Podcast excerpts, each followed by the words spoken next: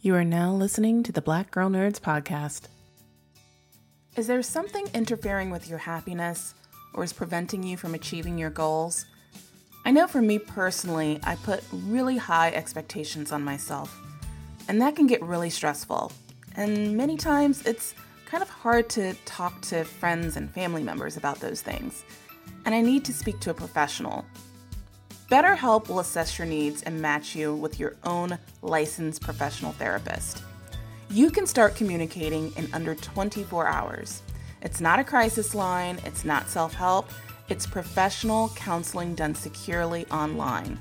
There is a broad range of expertise in BetterHelp's counselor network, which may not be locally available in many areas. You'll get timely and thoughtful responses, plus, you can schedule weekly video or phone sessions, so you won't ever have to sit in an uncomfortable waiting room as with traditional therapy. BetterHelp is committed to facilitating great therapeutic matches so they make it easy and free to change counselors if needed. Visit betterhelp.com forward slash BGN. That's better, H E L P, and join over 500,000 people taking charge of their mental health. For Black Girl Nerds listeners, you can get 10% off your first month at betterhelp.com forward slash BGN. That's better, H E L P dot com forward slash BGN and get 10% off your first month.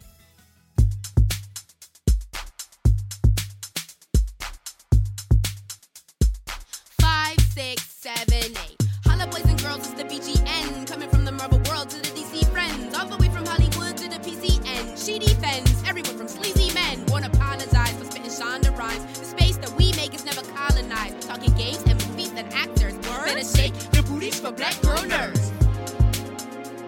Better shake your booties for black girl nerds. Yeah, better shake your booties for black girl nerds. Ha. Better shake your booties for black girl nerds. Better shake your booties for black girl nerds. Happy New Year and welcome to this episode of the Black Girl Nerds podcast. My name is Jamie and I am your host. This is an exciting episode, guys. We're bringing in the new year with a special guest, and I'm here with my co host Ryan, and Angelica is going to be joining us later on, hopefully soon. She's got a little bit of technical difficulties going on, but she should be joining us shortly. But I'm really excited to bring this guest back on. He's been on our show before. He is an amazing comedian, actor, multi hyphenate, amazing man that has done so many great works. The incomparable, the legendary, the one, the only Orlando Jones. Thank you for mm-hmm. coming on the Black Girl Nerds podcast. Orlando? Oh, hello. Oh. Are you not hearing me? Oh, there, There we we go. go. Now we can hear There we you. go. Sorry about that. I was looking around doing that introduction, wondering who you was talking to. I'm sorry. I must have got lost. I was like, No, you didn't. she said legendary. I was like, ooh, oh, this is ridiculous. Thank you. That was very kind. Thank you for coming back on our show. We really appreciate it. And it's such a pleasure to talk to you again. now back at you. It's it's been too long. We ain't hitting no parties together or nothing. Y'all been y'all been stingy with the party invites lately. So I'm not gonna get into how, you know, hurt I was that I didn't get no recent parties to the Black Girl Nerds uh, get down. But you know, it's all good. I ain't gonna cry no more. oh, they didn't let you in VIP. I'm sorry about that. No, no, they did not let me in VIP. They asked me who I was and who I came with, and they told me I ain't had no armband and I had to leave. It was shameful. What? Well, you you know done dropped what? Nancy. That should Look, get you they, in every they was trying to they was trying to Amanda Seales me, and I was just like Amanda. I was like, wait a minute. Wow, wow. You really pulled that out. Amanda, Amanda Seales. Amanda Man, that's messed I, up, was, yeah. I was mad for her. I was like, they did what, girl? Huh? You left me out the door. A, a publicist? What happened? Ain't nobody back you up? Uh uh-uh, uh uh You ain't No, they the didn't. list. You ain't on the list. No, no. We we're gonna have to make Mm. up for that. We will have to make up. For up real. For real.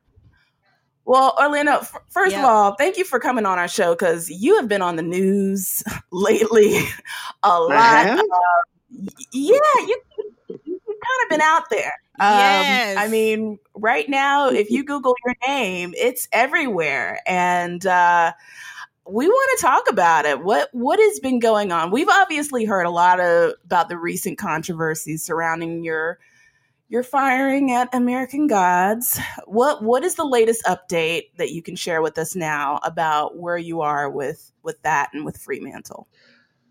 I think the latest update is is what SAG's response was, which is obviously that they're investigating the situation. So they'll be uh, updating and reporting more on that soon enough. And aside from getting a, a message, a screenshot from my management team uh, of a, a, DM that I got sent, presumably from a, a relative of uh, the showrunner, uh, Mr. Eglee. I think it's his sister or something. Uh, sent me a DM on Facebook just cussing me out six ways to Sunday. So I got a, a chuckle out of that and and posted it accordingly. Yeah, yeah that was it's that was it's sort lot. of a fascinating situation to me on a lot of different levels because you know obviously I didn't know who she was and I certainly wasn't you know on my page looking for DMs. So when it got sent to me, you know, I was right, kind of right. I was a little surprised that you know somebody would that I was surprised that someone close to him or a family member, obviously, of his would say some of the things she was saying. But the most surprising part of it is to look at, you know, sort of the egregiously unkind, ridiculous, you know, comments she's made about Kaepernick uh, and the NFL and, you know, various other issues that are sort of in keeping with this sort of alt right things that you consistently hear from those who care about politics.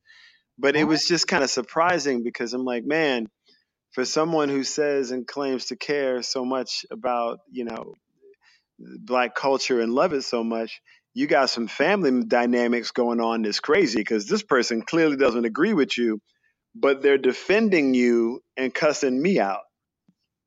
So I, it's just a weird scenario to find yourself in um, it, it, really does feel like a, a, a, little bit of Twilight Zone where uh, people do the most obvious things and then they swear that you're the person. So it's it's you know, like it's not me, it's you, it's you. I'm like, I, you know, what I mean, it's it's it's so cartoonish on some levels, so simpleton right, right. like on some levels, but um, if there is going to be a claim of of mm-hmm. not holding uh, racially charged, biased ideas uh, by the Eglee family. That certainly got blown up with that message pretty, and the posts that you know have been made by her over the years. So it's all kind of crazy because I don't know why she would even say any of those things to me. I mean, obviously, I don't know that lady. That's just insane. Okay, so just to give our listeners some context on what you're talking about, there's a screenshot that's currently on your Instagram feed um, from Charles Eglee, who is the showrunner for American Gods, his wife apparently insulting you. Is that correct? I don't think is I don't think that's his wife. I believe that is his sister. Oh, his sister. Okay. Yeah. So basically, yeah, because I thought it was a wife too. Yeah, and so you just yeah. That, so yeah. basically, I got a uh, you know this got sent to me as a DM, and uh, and obviously, when you look at the name, it's the same last name as him, except there's another last name at the end. So mm-hmm. uh, I think it's his sister. She's from Boston. Um, and she's cussing me out. You're a non-talented, and you're spoiled, and you know, and you're a douchebag, and all this madness. So this was sent to me in a DM, and uh, I didn't see it until my management team brought it to my attention. But again, obviously, when you get a message like that, the first thing you do is go, "Who the hell just sent me this?" So naturally, I went to that person's page right. to see who this person was. And as I'm going through the page, I see, you know, the the the the things that people say, right? You know, no matter what side of the political spectrum you're on, you know, she's mm-hmm. definitely got the libtard rhetoric and the, you know, Colin Kaepernick with his face photoshopped on a woman's body, uh, and you know, making the comments that go along with, you know, calling him out for being, you know, I guess a, a crybaby or a woman. I don't, I don't really get the insult, right? It's it's basically just how do you defame Colin Kaepernick for for taking a knee. So when I look at the the things that I've said on American Gods, which speak directly to that, and I look at the things this woman has posted, clearly she would not be a Mr. Nancy fan, and clearly the things that Mr. Nancy would have said, she would find uh, insulting, and she would find that to be, you know, a a whiny ass black person who need to go back to Africa would be clearly based on her post, her point of view about the character that I played. So not surprising that she would call me a douchebag, not surprising that she would attack me personally and professionally, but a little surprising that you know you're the showrunner for American Gods. Most of the characters on that show are, are people of color. The lead of that show is a biracial man. You're wearing Black Panther T-shirts and stay woke hats, telling people that you know you write from a black male perspective, acting like you a black man, pretending you are a black man, making comments about what you think is right or wrong for black culture. Yet clearly, you know you got some real racist shit going down in your family. So surprising to get that message and that affirmation because the funniest part of this entire process is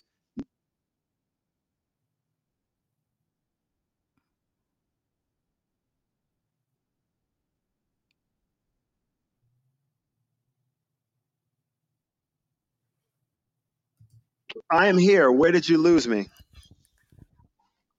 Orlando, I think we lost you. I said the frustrating part of that process Angelica, is you there? that- here's this this man is I didn't say this man's name. So, you know, that that happened through the natural Uh, the process. way frustrating things part of that down. process. What's cr- shocking to me is you wearing a stay woke Black Panther stay woke hat, Black Panther shirts, red, black, and green wristbands. You're telling people you write from a black male perspective. You're on a show that has a biracial black male lead. You clearly claim to be down for the culture. You clearly love the culture, but your sister is is posting some crazy racist stuff all over her Facebook page. so, so, so I mean, she's not trying to hide it at all, and she's sending me a message defending me. I'm sorry, defending him, but it's all out of balance, right? If you care so Hmm. much about black culture, why is your sister such Mhm. a racist? Unless you, in fact, are a racist yourself. I don't, I don't understand. Or maybe that's just your sister and that's not you. That's certainly that's certainly possible. But it all just seems like again, it all just seems crazy.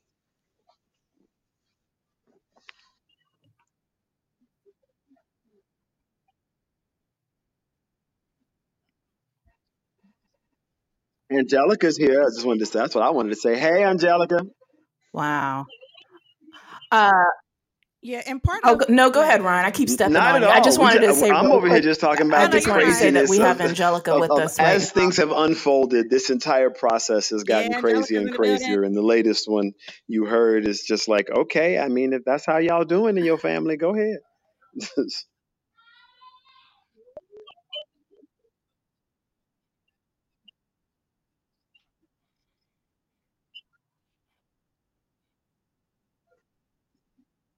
it, it, it is a it's a lot, but you know, for me, the crazy components of it, uh, and not to overuse the word crazy, is I still am not exactly sure what I did to the studio, the network, or the new showrunner.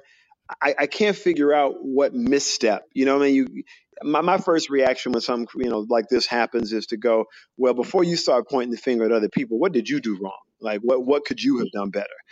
Um, you know, where did you fall short? And you know, I honestly look at it and go, I don't think this has anything to do with me. This is just people making moves based on their own feelings and their own perceptions. And, you know, and I understand that, you know, people don't want to call that racist. So I tell people to look at all the facts and you tell me what the word is because I can't figure out what this is or which, whatever y'all want to call it this week. it's definitely got some issues.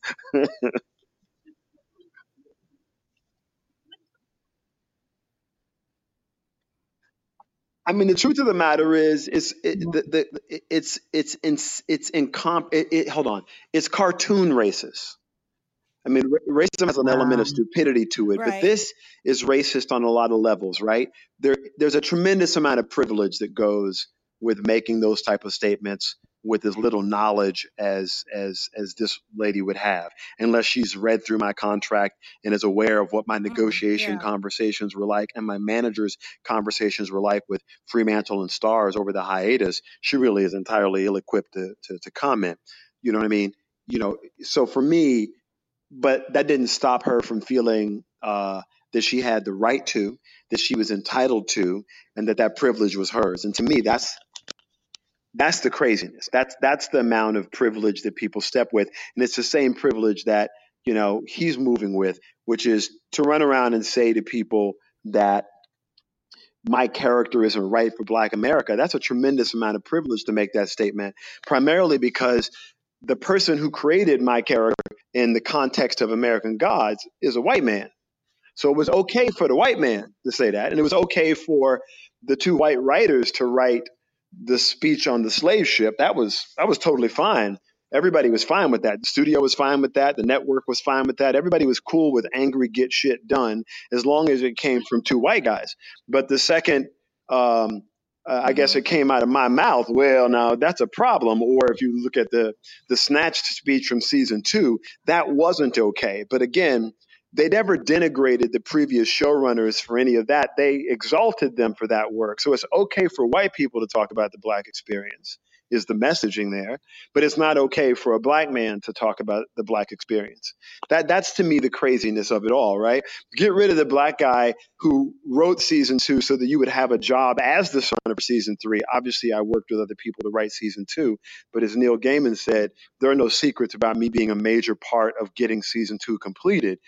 But that's a black man writing for characters of color and collaborating with Kyun Kim and collaborating with Yetide Badaki because I don't presume to be able to write from a black female's perspective, but I presume to be able to talk to Yetide Badaki to understand what she thinks is important about her character and to write from that perspective with her guidance and knowledge and artistry as a part of it, which is the very thing that they don't do. But again, I do that because I want to afford the respect to that artist to bring what they bring to the table and I bring what I bring to the table and we work together because I got sense enough to know it's always the singer and it's never the song. But see, he thinks it's the song, it's him.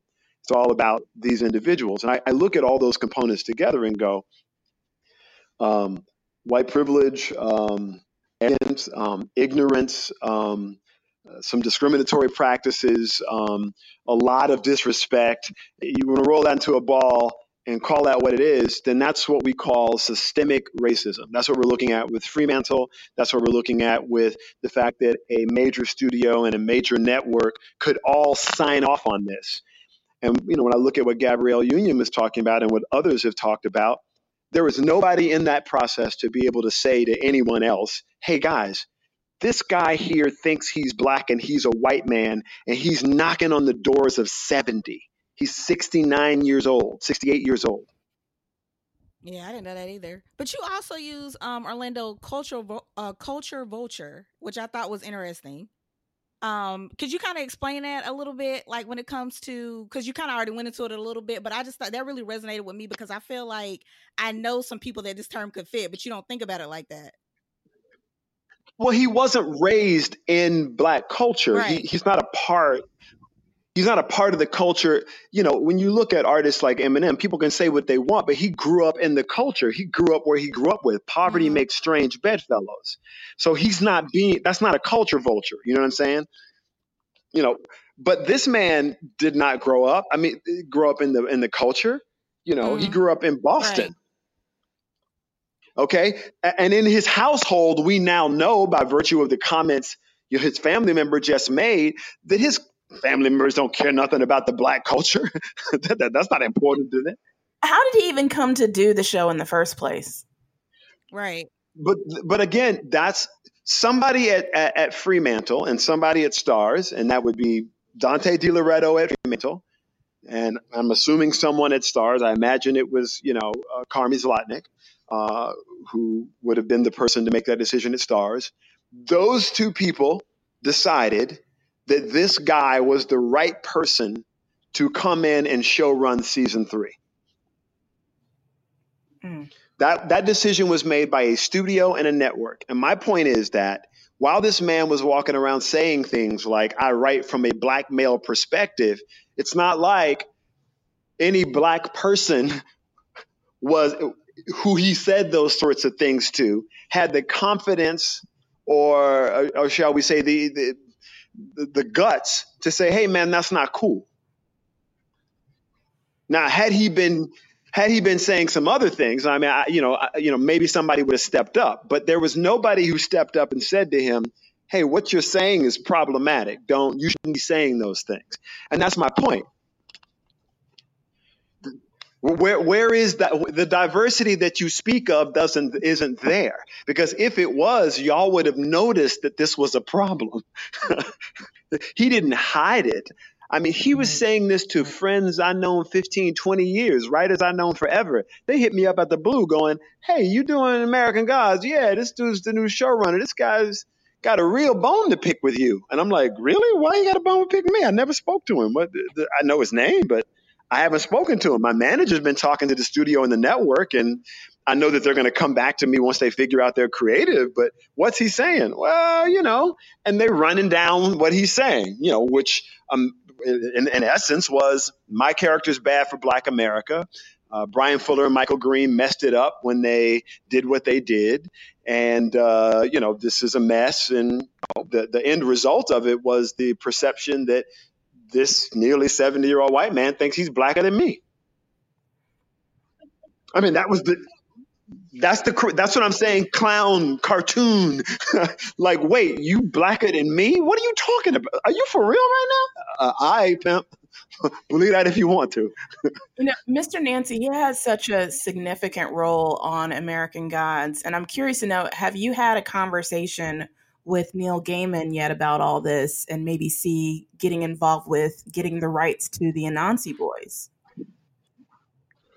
You know, Gaiman is, I have to say, been a, a real gentleman through the process. I haven't spoken to him since this has happened, obviously, because frankly, he's an executive producer on the show and he can't and shouldn't speak to me right now um, uh, in that way. But we have talked about Anansi Boys. Um, another company has the rights to it, but uh, my understanding is it's something that they would like to pursue. But you know, Neil Gaiman's got a lot of stuff going on, so you know, I'm, I'm not holding my breath. I don't know that that's going to happen or isn't going to happen. They've been talking to me about that project off and on now for two years. Uh, so, you know. Hmm. Okay. Um, well, um, I did have a question for you. So, I mean, I've read American Gods, right? And Anansi, Mr. Nancy, was kind of a he was a trickster, obviously der- derived from that god. But you kind of brought, I want to say, like spice to the role. Like, what made you go with, I guess, the angry angle? What inspired you to add that type of energy to the character? Well, when I had the first conversation about the character with with Bryan Fuller and Michael Green, we were really just talking about you know where the character came from and a lot about how the character had been put together and rendered in, in American Gods and in in this in the slave ship speech, you know. You know, angry get shit done was a part of it. So, I, you know, it was really kind of blatantly there in the text. Um, the, to me, the, the the the problem or the trick of it was that nobody wants to listen to somebody who's just angry all the time. Like that's not that's not a voice or a sound that you want to hear. So a lot of it right. for me was to try and turn it away from that and really choose those moments carefully. And for me it was more about him not being he's not a he's not a victim, right? And I, and I, always feel like that's the part that always right. I think gets, gets lost because we are consistently being portrayed, even by people of color. It's consistently the victim story, and we're always fighting some banal, stupid version of racism where somebody called you the N word or treated you disrespectfully. When racism is a lot more insidious and a lot more, a lot trickier than that, and a lot of times we experience racism from people who look just like us. You know what I mean? Who've been brainwashed by the system. So Right. For me, it was about making sure that you could hear what he was saying and understand what he was saying and understand the place that he's saying it from. And the truth of the matter is, Nancy doesn't care that these people killed themselves on that ship. Mm-hmm. Dying in the, his name of worship is, is all he cares about. Mm-hmm. He needs your worship. He's not he's not he wasn't trying to necessarily mm. set you free he's setting you free with the knowledge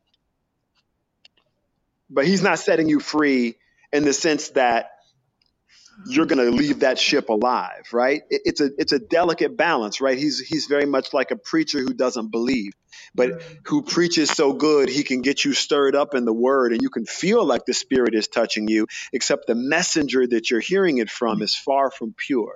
And for me, that's what Michael and Bryan and I discussed, and that's really the part of it I wanted to get because one of the mm. trickiest parts about life is sometimes empowering, powerful messages come from really screwed up messengers. You have to, you know, and sometimes complete nothing comes from very devout messengers. So, you know, sometimes we have to realize that it's a lot more complicated than we want it to be, right? The message and the messenger don't always come together. Like none of us are 100% pure. You know, there's the yin, there's the yang, there's the good, there's the bad. And I really wanted Nancy to have all of those characters. So I wanted him to have the humor and I, I wanted him to have the the vision, the long sight on what's happened uh, to the culture and how the culture has been attacked. But by the same token, I wanted him to be able to tell you a story that would would stir you and resonate you and get you to worship. So those are really the balances that I was trying to to, to put together. But when he calls you to action against your own injustice, I think he has to tap into your anger because I think that's the part that that we as people of color or any disenfranchised group, that's what we get robbed of people want to treat you like mm-hmm. trash and then tell you you don't have the right to get angry because that you know that doesn't have decorum that's not being classy mm-hmm. so you're supposed to get pissed on and then you're supposed to sit there and wipe the pee smell off you and act like it was rain and sunshine and and and that really robs an integral part of what it means to be human you know what i mean we're not allowed to have anger about our experience right we're not mm-hmm. allowed those those other emotions that uh, that that we're seeing right now, right? We, we, right now, I, I, hear lots of white supremacists angry as hell. I see lots of white people who feel like this country is becoming too black and so Republicans, right? You know, and, and you know, and by the way, and, and, I'm sure plenty of Democrats too, right? I mean, if, if we're if, right, yeah, right, if, if, we're being honest, people who say the nice thing but still do the do do nothing, uh, you know, they might be saying mm-hmm. something sweet to you, but they're still not doing anything. So I, yeah, I understand yeah. that there's a systemic part of this whole thing where different people do different things, but but create the same mm-hmm. outcome, right. and and that for me is really kind of what I wanted Nancy to both see and respond to and call out. And I also wanted him in his stories to be able to really break it down in a way where you couldn't so often in entertainment, it's easy to dismiss it as entertainment. Mm-hmm. I didn't want him to be that. And that for me in scene two was really the most difficult part of the job because Bryan Fuller and Michael Green set the bar so high with the slave ship. And even the second speech in the season finale for season one, where he lays out the story of Bilquis. I mean, as it relates to the history of women dealing with men, that that's a powerful speech. It it truly outlines what the female experience as queen and as ruler was, not the female experience as a victim. And that's what's so powerful about the second one. And it's telling Bilquis' story. You know, so th- that's what I wanted to do with the character. That's what I thought was important about the character. That's what I hadn't seen before in film or television. And I really was excited about the opportunity to do that. And I assumed because they had both written it and hired me that the studio and the network were on board with that until I found myself in this situation where apparently not. there was some pretty phenomenal um, pieces of the set on uh, American Gods, and I know Ryan, you had a question right. about that. Yeah, I just kind of wanted to know, like, cause you kind of touched on it a little bit with like being on a slave ship and the yeah. carousel ride. Like, I was figuring some of those guys had to be on either substances when they got on the carousel ride, or maybe like afterwards, because that thing was a little trippy and then like just being in like a funeral um what is the word i'm looking for? Um, funeral home funeral parlor? yeah like a funeral home yeah and you have like three african guides in that scene was like super powerful and i was just kind of wondering what the atmosphere on set was like when you guys are in those on those different sets and everything. To be honest with you i had just written that scene about two days beforehand. Previously that scene yeah. was supposed to be about us uh, having a conversation about a white God that was a white Jesus that would was hanging in, in, in the funeral parlor. And when I read it, I was like, there's just no way we we already established on the show that there are many different iterations of Jesus. You're telling me that three African gods are having a discussion about a white god? Why? I mean, why would they care? Mhm. They only care. I mean, they care about themselves. They care about their own worship. But why on earth would they be discussing some white god? Why would that be important to them at all? Um, so that was just weird. And so I was like, I can't do that. That doesn't make any sense to me. But what does make sense to me Mhm. is what you just said. I couldn't get my head off the fact this is the first time in this show three African gods have been in the same room together. They ha- and there and there's apparently a war going on that we have set up in against season one. So what would they Mhm. be talking about as it relates to that war? And that's what I wrote because for me, that scene is about a lot of things, but you know, it, it's it's more about embarrassing and luring Bilquis to the side of the old gods, and it's also about Nancy's desire for Bilquis. Um, but for me, that's also because Nancy's Mhm. backstory, which is what got me into this whole mess, as it were, I had just written. I mean, when I was at House on the Rock, we had just started shooting, and Neil Gaiman had come up to me and asked me to write a character Bible. And when I wrote the character Bible and sent it to him, he sent me back, you know, in all caps, I fucking love it, spread it around.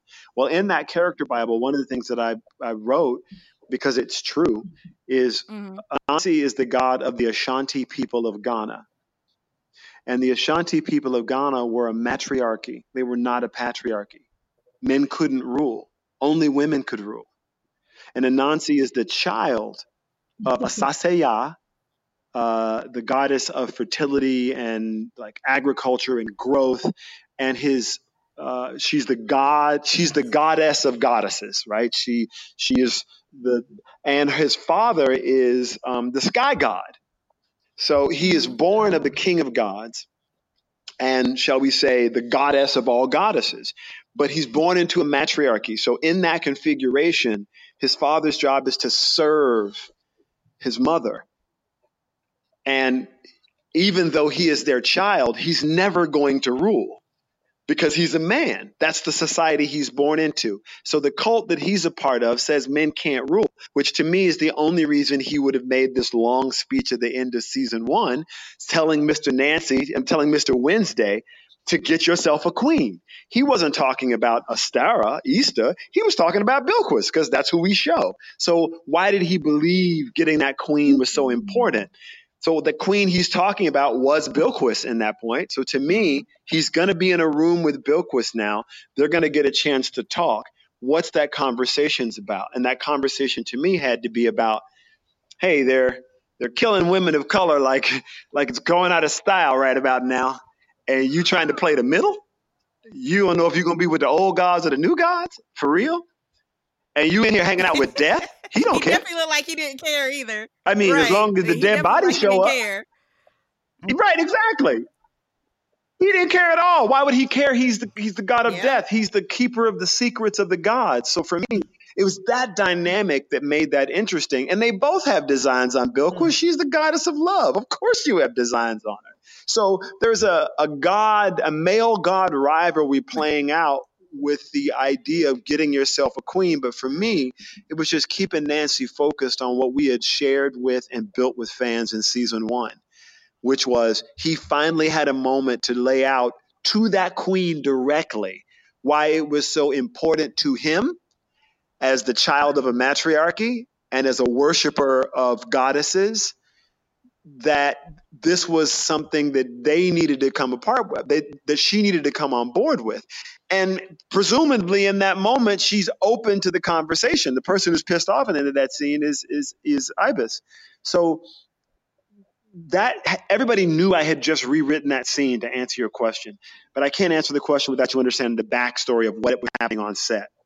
So I came in, everyone knew I had written that scene. Right. You know, everybody was you know cool with it. So it, there wasn't a lot of people absorbing any of those moments. I think certainly Yetide was and Demore was and I was because we were very anchored in in what we were about to perform. But when Mm. you looked outside of us, there wasn't that sense at all.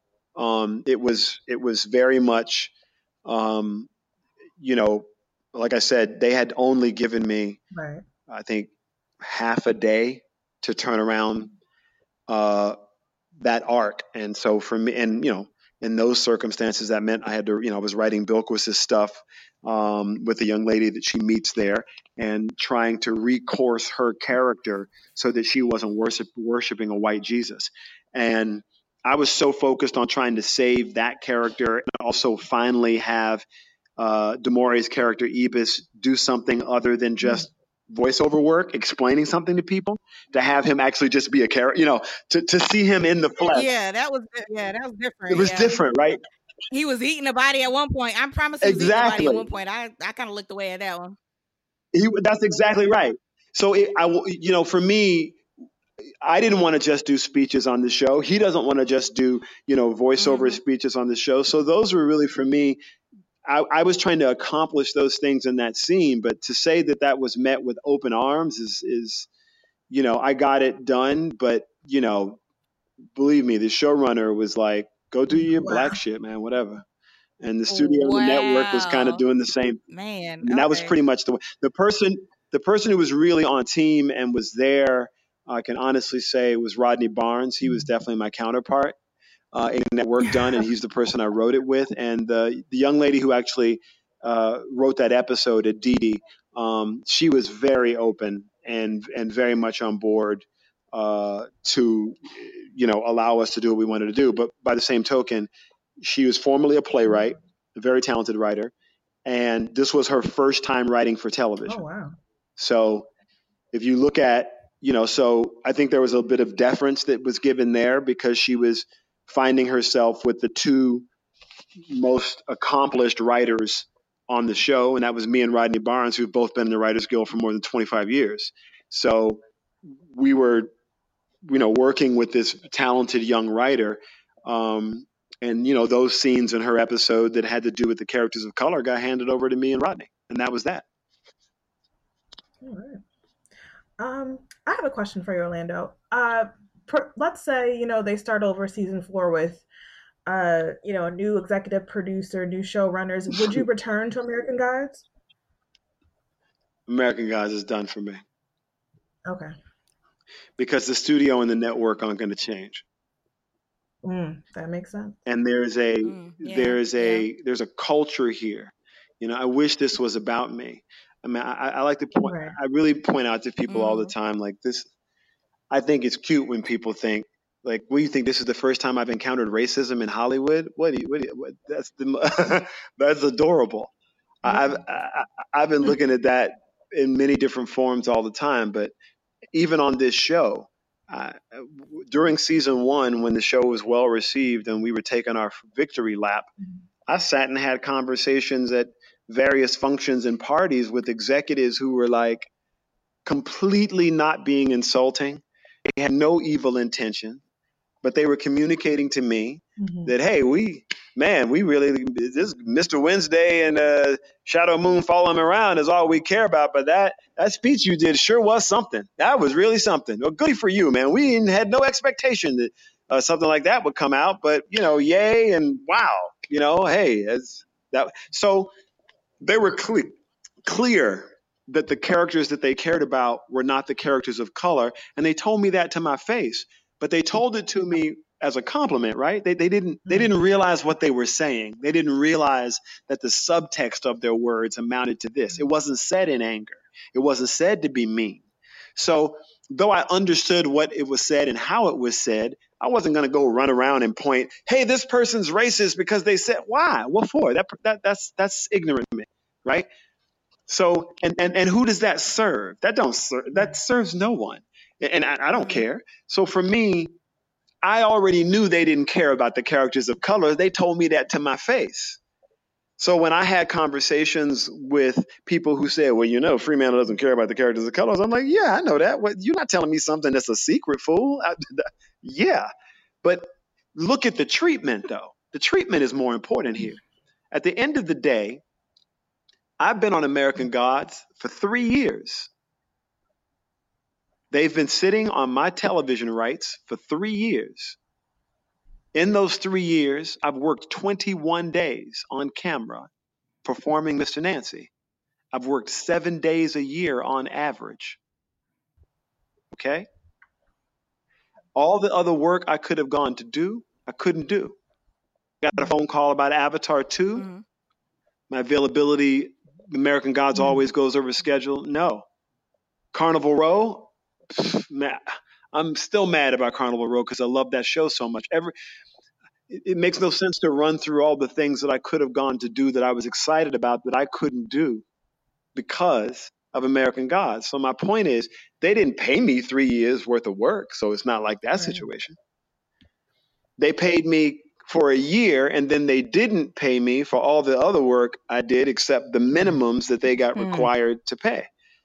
So again, they didn't write my character and then threw the job of doing writing those characters of color to me and got mad at me for doing it and requested that I go against my guild to do that work. And then at the end of that, they they do the craziest mess, which is you could have told me that if if you weren't going to pick up the option, if that's really what this is about, options, then why didn't you tell me that in April, May, June, July, or August? Why did that come out in Right. uh, September 10th? Why then? And why didn't the studio call me? Why did I get a call from the network? I don't work for the network. I work for the studio. Hmm. And the answer to all those questions is that's because you spent the entire offseason saying to my management and to me, of course you're going to write Mr. Nancy. Of course you're going to be a writer on the show. Of course you're going to be a producer on the show. Yes, we want to renegotiate your acting salary too. Man, y- we Hmm. wouldn't even be here at season three if it wasn't for the work you did in season two. So yes, we know. Yes, yes, we that was a mess. That was season two. But in season three, we're going to fix all of this. So it's that behavior, right? It's it, it, it, it's it's that behavior that's the problem. Because if you'll do that to me, you'll do that to anybody. And you can choose any reason you want. That's not equitable treatment. In my case, you're doing it because I'm black. But in somebody else's case, you might do it because she's female, or you might do it because this person's gay, or you might do it because this person has sweaty palms and you don't like people with sweaty palms. Whatever your reason is for treating somebody inequitably, you shouldn't be able to do that when you're the biggest entertainment company in the entire entertainment business. Fremantle is the biggest entertainment company in the game. If they can't treat people equitably, then nobody's going to treat people equitably. That's what it's about.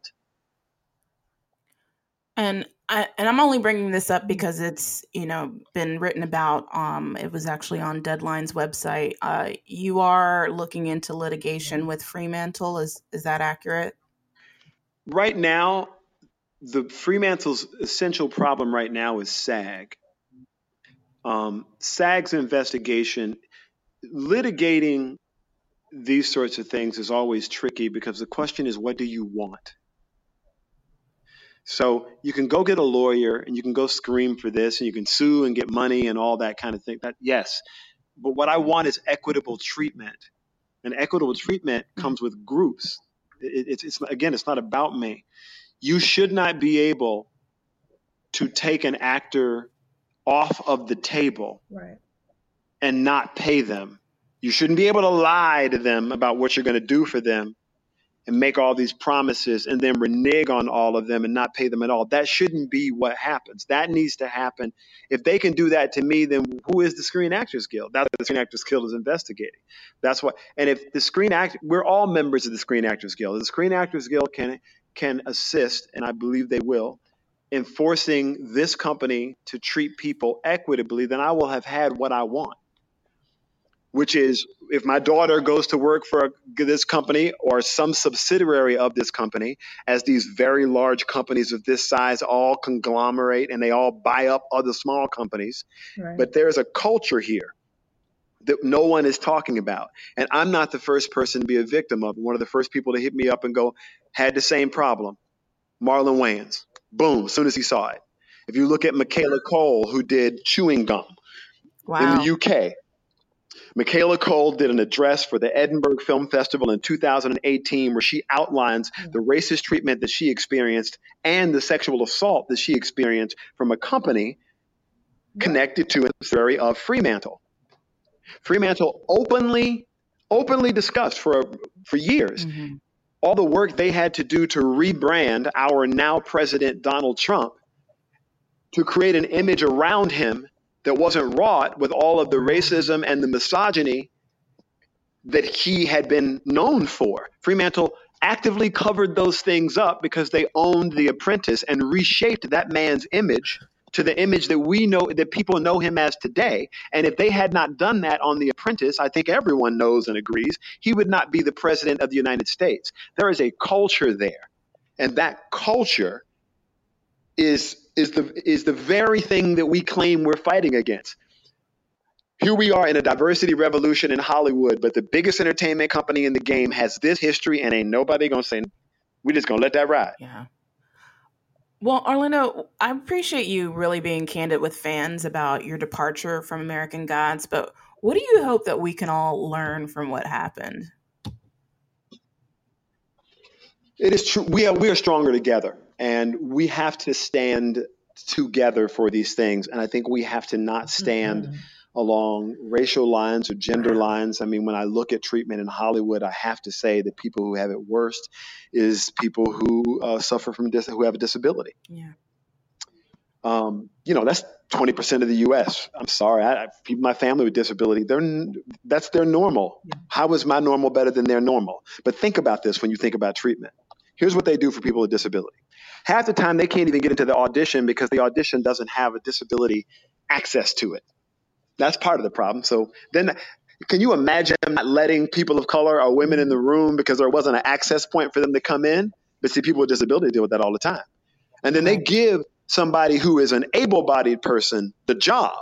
And then they give that able bodied person an award for pretending to be disabled. That's blackface. Mm. That's what that is. Now, that doesn't mean that an able bodied person can't play somebody who's, who's disabled. I, I've done that before. I know what that is. But it means that that shouldn't be the norm. Right.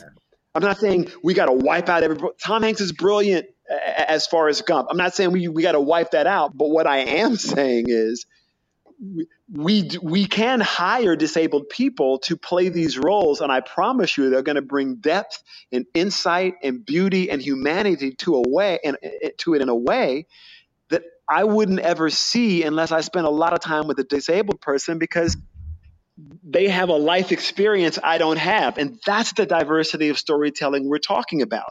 So again what's important for us to know is that we can achieve these things, but we have to achieve them by making it clear to companies like this that they can't hire these type of people who hold these views and pretend on the other side you can't not be from the culture, pretend to be from the culture, then make decisions about the culture, and then treat people who you encounter who are from the culture like dogs and say, hey, but I'm down for the culture. No, you're not. You're a disrespectful asshole who doesn't care about anybody but themselves, who wouldn't do the bare minimum, which is treat somebody with respect and dignity if y'all can't do that, what are we doing here? So for me, that's what's important. And the more people shrink and the more people duck and only think about themselves, then to me, the less artistry is. Artistry's whole function, its whole job is hopefully to uplift and bring together masses of people, but it's to help.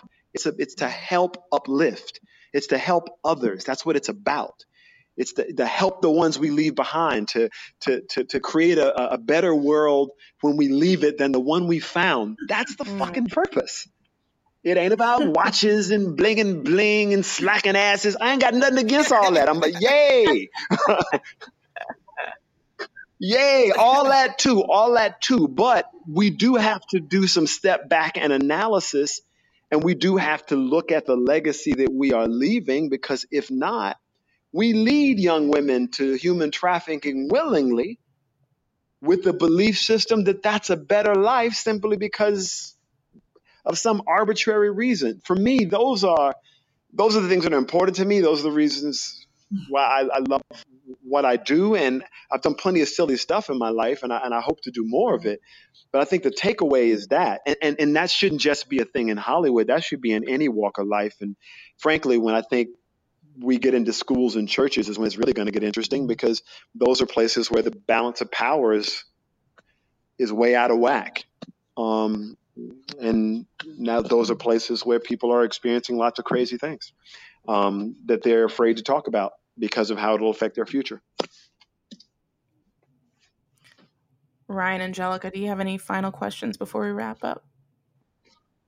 Um, well, no, we're talking about uh, you know, what what we can take away, but what would be your suggestion for a call to action? I think Fremantle has to deal with the Chic Eglee scenario, and they have to come to the table with an understanding that they're going to treat people equitably and, frankly, not lie, and that they're going to be accountable to the diversity components that they sell around. They've been telling people forever that they care about these issues and they care about these characters, but you didn't care enough about them to write for them. So we as an audience have to hold them accountable. And I think if that means boycotting Starz for you, if that means they got to get rid of the showrunner for you. For me, it's not my job to define the call of action for other people. It's my job to get to the bottom of the truth. Um, and that's what I'm doing with the Screen Actors Guild to do the part of it that is mine which is to hold them accountable as best we can as a union to treat us equitably. But for fans, I think fans have to decide if this breach of trust, which is what they've experienced, means that they have a problem with that studio or a problem with that network. That's that's my belief. Um, so, what is your thoughts about the Oscar so white conversation and the parallels to Tyler Perry's comments about creating your own and not asking for a seat at the table? I mean, I think the diversity is more than black and white, is really the first part of that. And until we stood looking at it as such, we're going to keep having this conversation in a circle. I think Mr. Perry is right in the sense that, yeah, you need financing to do that, and hopefully, his studio will become a place that will find those voices. Um, thus far, there's been a lot of discussion about all these things, but there really just hasn't been a place that will step up and fund uh, those voices and those those types of stories and storytellers. So you still find yourself talking to the same people um, who held their previous biases who are now in a political climate that suggests that they need to hold a, a broader, more um, enlightened point of view. And I just don't know how they're going to do that if they didn't hold that view before. So it seems to me that what often happens is now they just hire people that they believe will absolve them of being accused of being racist. So let me go get Shonda Rhimes, or let me go get this person, let me go get that person, uh, because if I do a deal with them, then nobody can call me racist. But as talented as Ms. Rhimes is, um, and and she is amazingly talented and wonderful. You know, you know, I still think there are other black female storytellers out there that you could, you know, you could give a voice to. So, why why are you know, why is N.K. Jemisin still fighting to get her voice heard? She's a prolific and profound and beautiful voice. Um, but I don't see any black studio running to finance her. Right. So until that happens, I think it's just a lot of nice talk, but I don't see anybody really stepping up, giving diverse people the ability to tell stories. And I also think that they're not really having a real conversation about what's happening, not just to, to women of color, but what's happening to men of color. Black men are the most hunted individuals in the country, and it's totally okay to throw us in jail or shoot us down with no evidence whatsoever. And that's fine to everybody. Mm-hmm. So I'm waiting for I, am waiting for someone other than some black women to say that's not okay. That it's not okay to murder their sons and murder their husbands and murder their uncles and just get away with it. Plenty of black women have stepped up to do that. But in this revolution, we find ourselves focused on this thing or that thing. But it's never all of us, right? It's never it's never everybody deserves equitable treatment. It's just this person for this moment and this person for that moment. And I believe we do need to tell our stories, but I, I believe that we as storytellers need, as people of color, need to admit that we have the economic power to do whatever it is we want to do. But are we going to support each other? I mean, are we going to support? Are we going to support prolific mm. black voices the mm, same way we support Cardi B? Right. Preach. I mean, I don't, I don't know, right? I haven't seen that yet. I mean, I see a celebration of a lot. of things, right? But you know, some tricky celebrations to celebrate. You know, someone who openly talks about robbing people. I'm gonna have to change my ringtone. Yeah, I, I didn't think about that. I'm gonna change my ringtone while we talking. Right. I feel bad now. right? We're like, oh. Well, last question. I know that obviously you are more than just a TV actor. You're involved in several projects and you have your hands in different ventures. Anything set for 2020 that we should know about, that our listeners should know about? I'm really excited about The Good Lord Bird, um, based on James McBride's book, uh, The Good Lord Bird. Uh, that was a national uh, award uh, nominated and, and, winning book. It's just a beautiful, beautiful book. Um, and Ethan Hawke invited me into that uh, project, and uh, it's a it's an incredible project that we did over at Showtime. It's a uh, eight part uh, limited series. Um, really excited about that project. Um, anything you have ever heard about Ethan Hawke is all true. One of the loveliest souls I have ever encountered. Like just a just a incredible man, man. Like I, I one of the most fun I've had working. I, I can't say enough good things about not only the experience but the group of people they put together on the project. So look out for the Good Lord Bird. That's that's really dope. Um, and uh, the legendary CJ Mack and my man Snoop Dogg and I have a project that we're working together that's uh, CJ Mack authored uh, called Badass Kids, which I really love as well. Uh, and uh, yeah, you know, CJ's mom ran a group home for kids and he wrote a project about that, uh, a really awesome animated project. And Snoop brought it to my attention, and we sort of were like, "Yeah, let's let's definitely do this." So excited about that uh, uh, as well. Uh, I don't think I think that we'll be in production on that in 2020, so it won't be out in 2020, but we're on it, uh, which is obviously exciting. Um, and uh, and also just the way we're going about doing that project with CJ Mack is really dope because aside from the musical elements, we go from city to city with that one, and we do a lot of uh, seminars and mentorship. So it's sort of like during the day, you you have a mentorship in place to try and help people achieve the things they want to achieve in their lives, and then by night, you know, you get a you know Snoop Dogg, C.J. Mack, you know Orlando Jones party, as it were. Um, so it's uh it's an exciting project to do just because of the way it's put together. And uh, you know, CJ's Mack is a brilliant dude, so excited to bring that story to, to life. And those are, I think, the two things that are that I'm talking about right now. And I'll fill you in on the other madness later. Um, there's a lot of stuff uh, uh, maps out in terms of my schedule uh, by February. Right now, I'm trying to steal time. Like, how much time is this?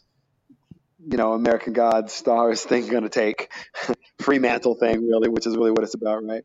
Um, and uh, and just making sure that, uh, and and I'm also I'm going to go do uh, LA's Finest with Gabrielle Union. Oh, oh nice. Now you talking about language. That is, yeah. I'm, yeah. What? That's gonna be exciting. I'm gonna go do that with Gabby. Uh, yeah. Yeah. She hit me up and she was like, "Yo," and I was like, "Girl, I was like, Hunty, you know what I'm gonna do? Say no. I know you playing with me. yeah, like I would. That's I, what yeah, happened after that, Twitter yeah. exchange. Was was the LA's finest hookup after that Twitter exchange? Well, you know, Gabrielle and I have oh, known each other for you know 20 years. We've hosted events together. Like mm. you know, that's that that's my girl. So girl. I, it was kind of one of those things. I think that it, it popped up. Um, uh, after we, you know, because we had spoken and all that kind of stuff, and we were really down the road just looking at the the things that we both want to achieve for Fremantle, and frankly, everything I've said about what I want to achieve for Fremantle and SAG, she's a part of. So that's really, you know, something we're both passionate about. And then out of nowhere, she hit me up and she was like, "I got a crazy question for you," and I was like, "What?" And she was like, "We wrote this character. What you want to do?" And I was like, you know, there's only Gabby. She's like, I wrote this character. You know, the, the showrunners are really excited. You know, feel free to say no, but I wanted to see what you thought. And I was like, feel free to say no. Like, who are you talking to right now? I was like, I'll be there.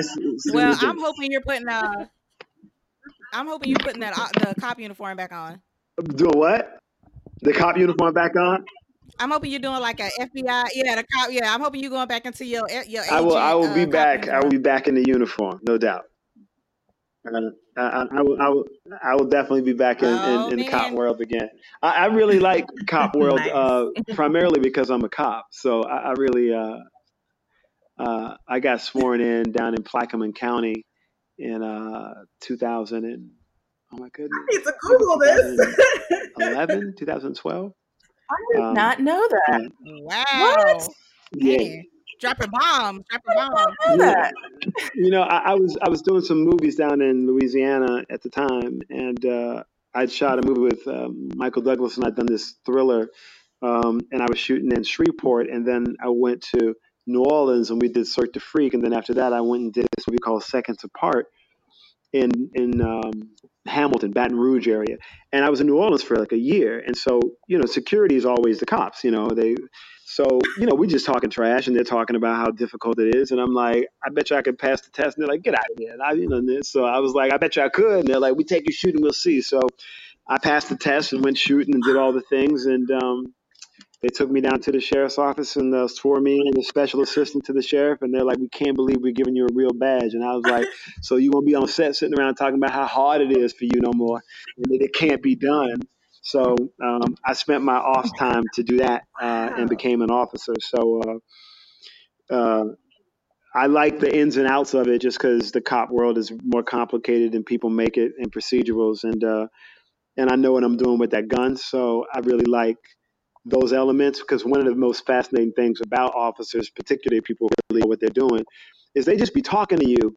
But what they're doing with the gun while they're talking to you is crazy because like because the guys who come from military background or who really do honor and respect that they're carrying this thing that can harm people mm-hmm. They the way they treat it is different you know what i mean like it, they, they're cleaning it they're moving it but it's just the, the way their hands move like rack, rack, crack, chop. it's just all the sounds of it and i got fascinated with that because i was like because i asked the guy in San Francisco who had taken me on a ride along, and I spent a couple of weeks with him, and he was always messing with his gun, making sure it was operational, it was cool, whatever. It was just kind of his thing. And I said to him, "Why, why are you always messing with the gun?"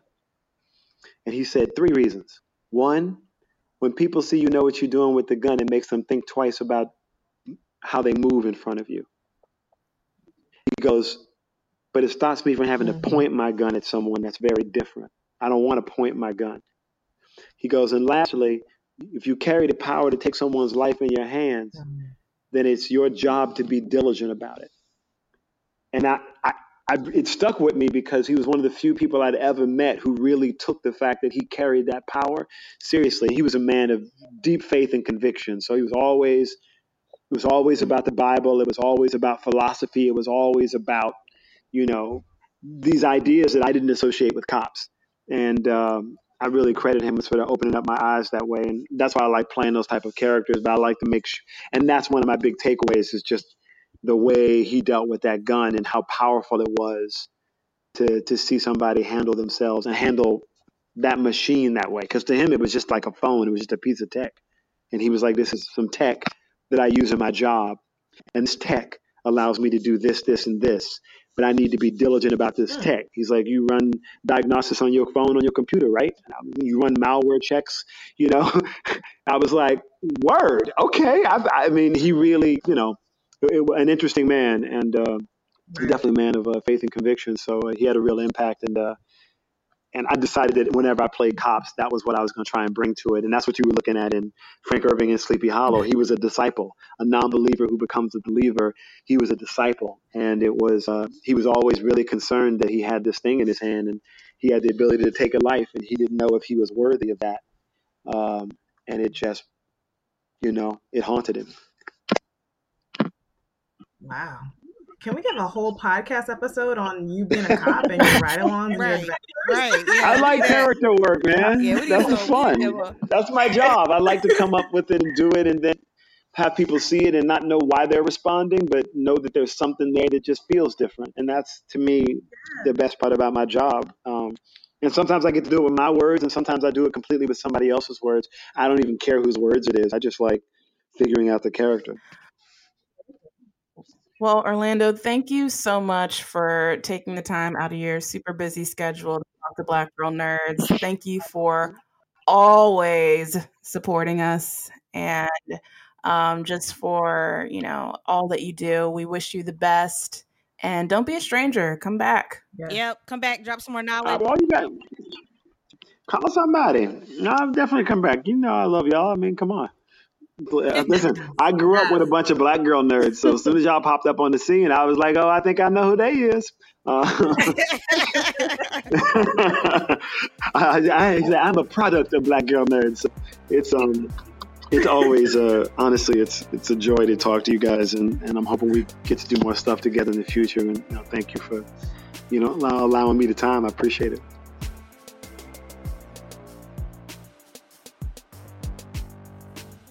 The Black Girl Nerds podcast is produced by Jamie Broadnax.